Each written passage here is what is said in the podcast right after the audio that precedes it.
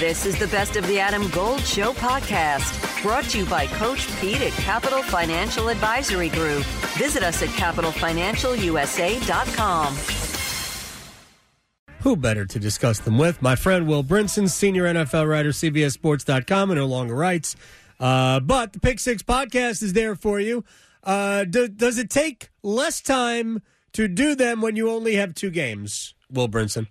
Uh, you know, it should, but sometimes it doesn't. Um, it, you know, it depends on what happens in the games, right? Like, you know, the Chiefs and Bengals game was fantastic. There were a lot of um, questionable officiating situations that occurred in that one. Of course, you know, people at college like, college, we don't want to hear about the officials. It's like, look, man, I'm going to tell you the there's like eight trending topics on Twitter. The eight top trending topics Yeah. on Twitter right now are like NFL rigged, NFL refs, thanks NFL. I can't think we're going to talk about it. Um, spent a lot less time, obviously, on Eagles and, and 49ers just because of the nature of that game. But um, yeah, I mean, I'm I'm pretty good at um, at uh, stretching the amount of time that you know, like if, if, I, I can I can stretch it out a little bit if need be. Here's the th- here's the thing about here's the thing about the officiating in the Cincinnati um, Kansas City game that th- at least the, the way it sticks with me, and I am uh, I am one to not really give credence to I like I know officiating uh, manages the game or it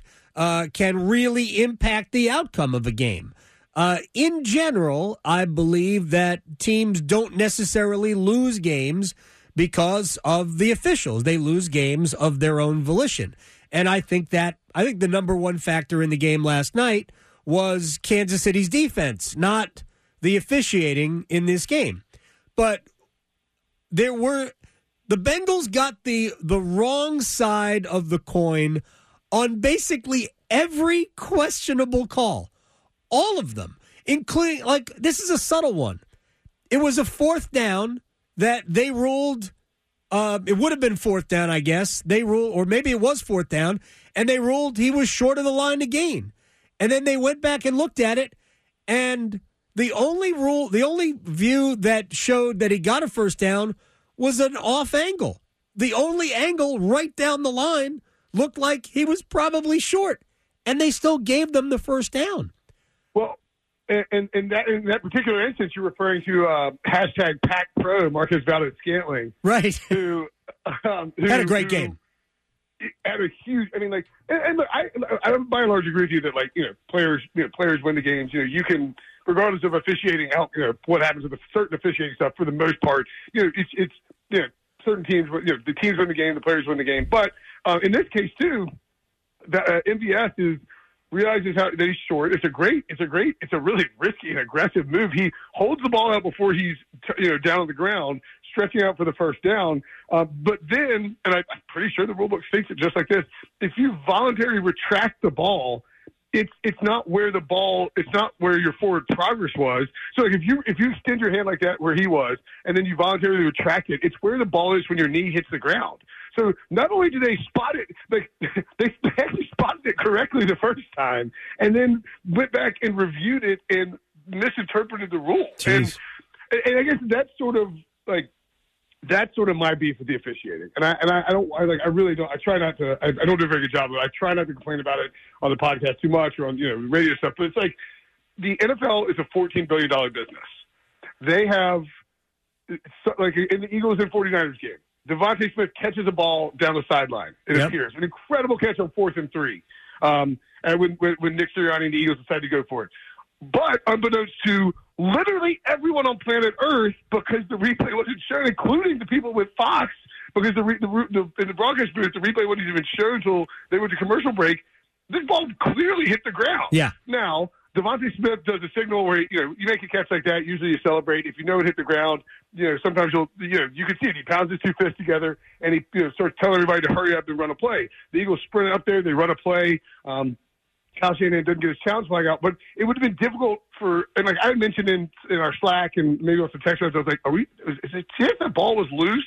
Because you could kind of see it moving a little bit from one angle, which would have prompted me at that point in time, given the given that it was fourth and three, you know, it's the NFC Championship game, you would get the ball back around midfield versus the Eagles having a first and goal. I think I'm throwing the challenge flag anyway, but there wasn't a great replay for Kyle's guys to say you should do this.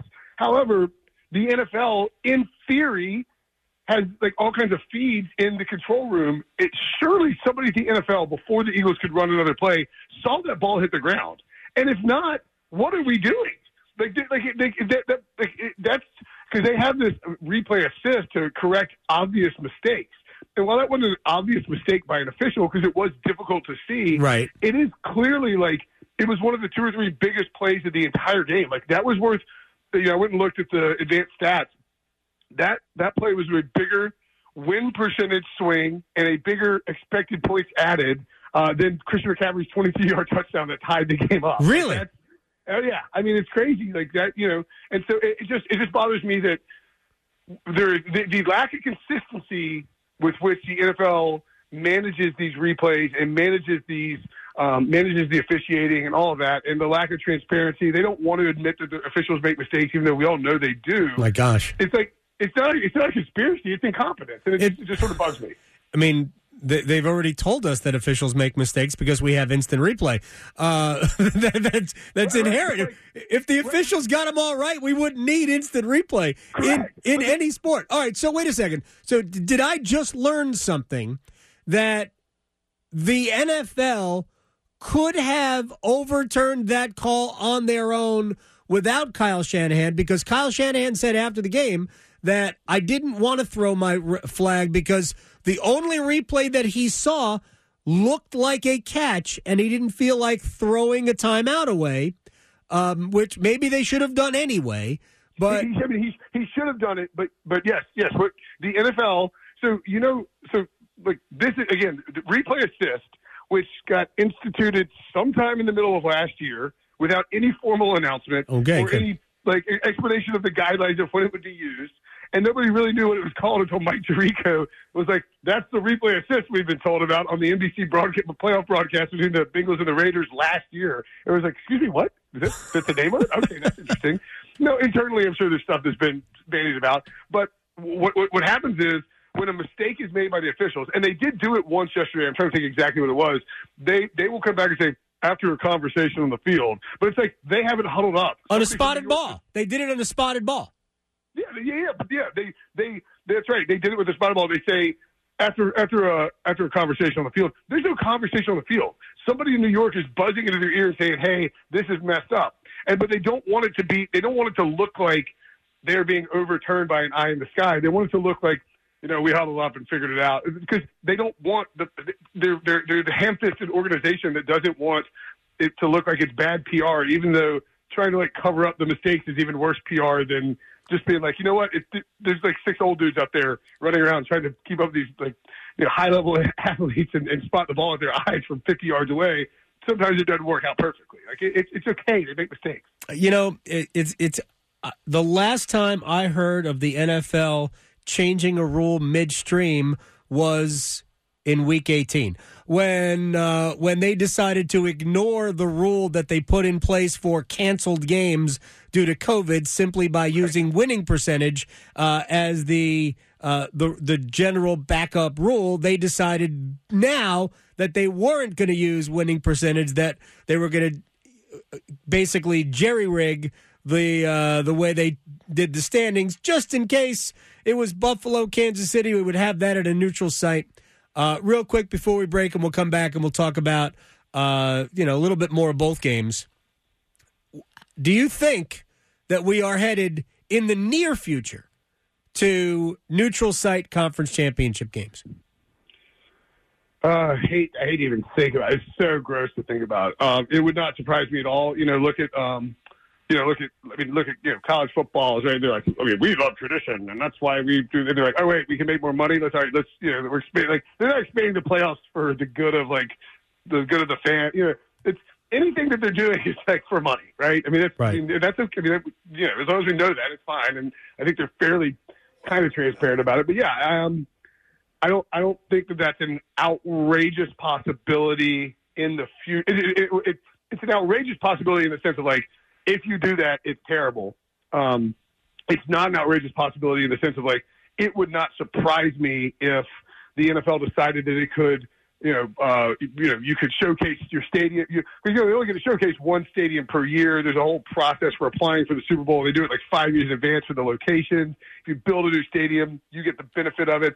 It, it would not surprise me at all if they said, you know what, a neutral site game would be, uh, you know, a really cool thing. Now, I think if they do that, the problem is if you do that, you are you, you've created the 17 playoff, right? You've expanded the playoffs to the point where there's only one team that gets a bye, and then they get home field advantage throughout. Well, you are, you know, if you want to, you want to, you want to reward the number one seed. I mean, you are really taken away from the one seed. Yep. If you know, let's say like the Tennessee Titans get the one seed, right, and they end up having to play the Kansas City Chiefs in the AFC Championship game, which I think actually happened. Um, but maybe they were the one seed, but you get the point. Um, Yeah. The and instead of hosting in Nashville and getting all like the Titans fans are not going to travel the same way the Chiefs fans travel, or they host the Bills and they have to go to like the. It's already been decided ahead of time that the neutral site stadium is going to be in the Meadowlands for whatever reason, right? Well, all of a sudden you you, you know I think you just run the risk of taking away the um, the the competitive the competitive advantage that you were trying to give, trying to reward the number one seed with by moving the you know because like I said, L.A. right, and you know there's just so many different issues with it where you're asking these fans to travel for a championship game instead of saying, all right, you get a. home. I, I, I hate the idea. How about Um, how about just looking at it from a fan perspective? I mean, there's a there's a competitive perspective too, but how about a team's fans that invest the entire season, right? Wouldn't be able to like go to their own stadium for a conference championship game. You'd have to send you'd have to send the uh, the, the the Bills to Arizona. Are you are you, are we joking? Yeah, and and let's not forget too that when you know, and, and look, like again, from a fan perspective, you know, it's one thing to say, okay, you know, the the Chiefs just made the Super Bowl. You now have everyone from Kansas City who you know could have done it ahead of time. You could have run the risk and you know got like refundable tickets or refundable hotel rooms or whatever. But now you you know you have two weeks to get your travel together to get to Arizona. It's going to be expensive no matter what. It's Right. Super Bowl. Hotels are like a thousand bucks a night, but you know you can put it all together and it's an exciting time. It, it would be really tough to pull off if you're you tra- you know let's say you travel on the road for a couple playoff games and now you got to it's it's just it, it, it's just a, it's just jamming the fans for for more exposure and dollars and I, I can't stand the idea. And that that's why the NFL will definitely do it. All right, we'll I'll certainly try to test it out somewhere in the near future. I don't. I do think though that you got to remember, you know, it, something like this would, if, in order for it to happen, would have to pass through, you know, an owner's vote.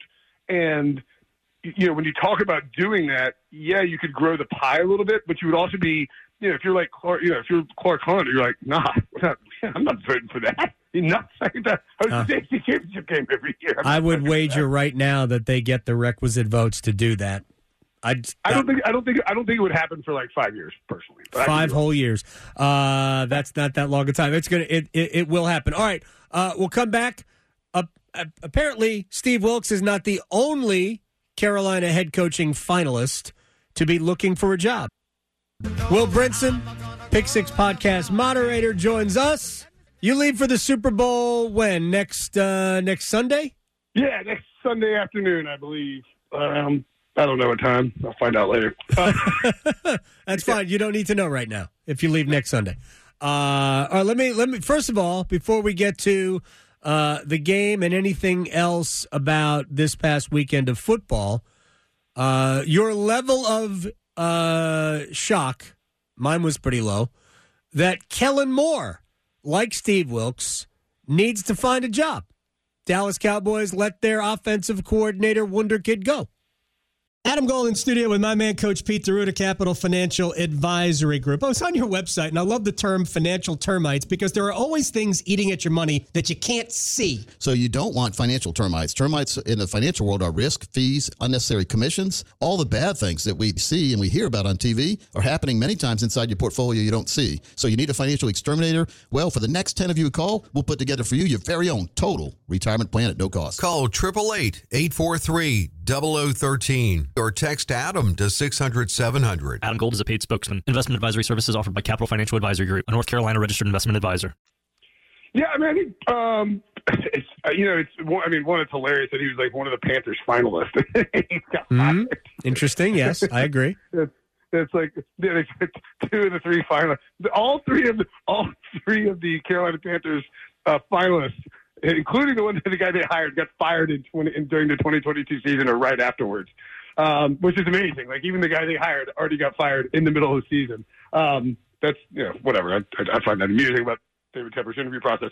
Anywho, um, yeah, I, I'm not that shocked. You know, I think when um, you know Mike McCarthy took over the Cowboys job, he didn't want to keep Kellen Moore, but Jerry Jones really liked Kellen Moore. They played mm-hmm. he was backup quarterback there. Um, he had you know he had helped you know sort of get Dak. You know he'd been working with Dak, and they wanted to try to keep some continuity. Mike McCarthy had only not called plays I think for one year with the Packers.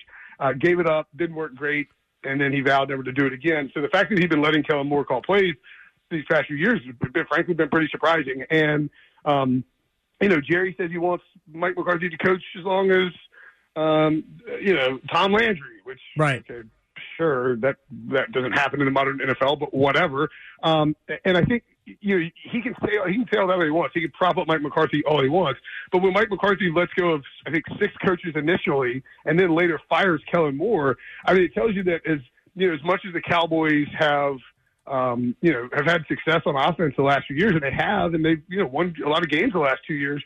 It's, it's clear that, and, and this is how it works with a lot of teams, but the Cowboys in particular, with Jerry Jones and his uh, impatience and desperation to get one more Super Bowl at least.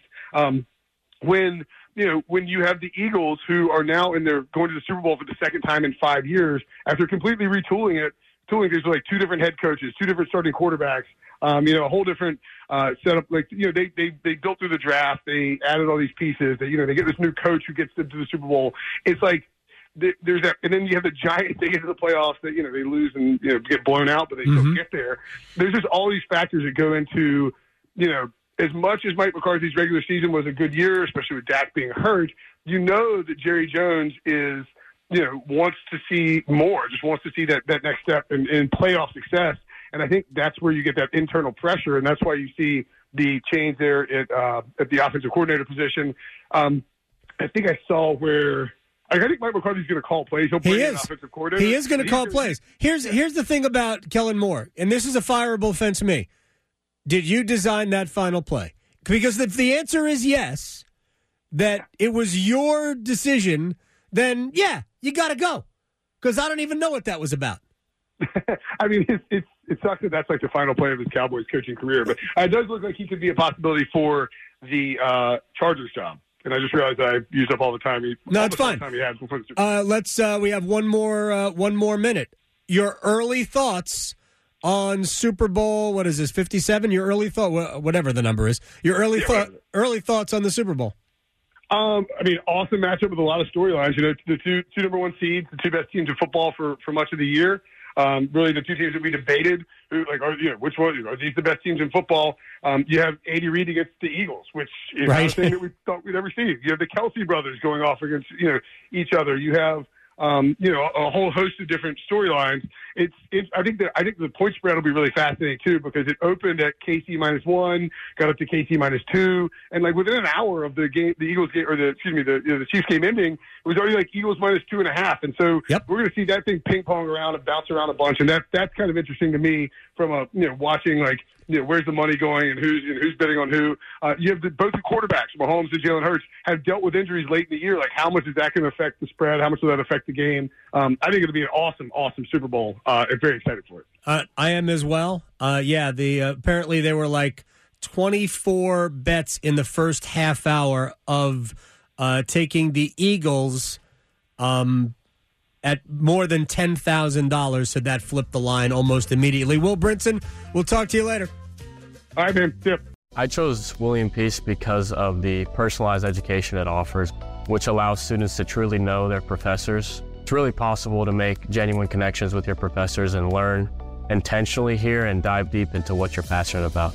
A 12 to 1 student to faculty ratio is just one of the many reasons students choose William Peace University. Extra attention starts day one for career planning with their Career Services Center. Find out all they have to offer at peace.edu.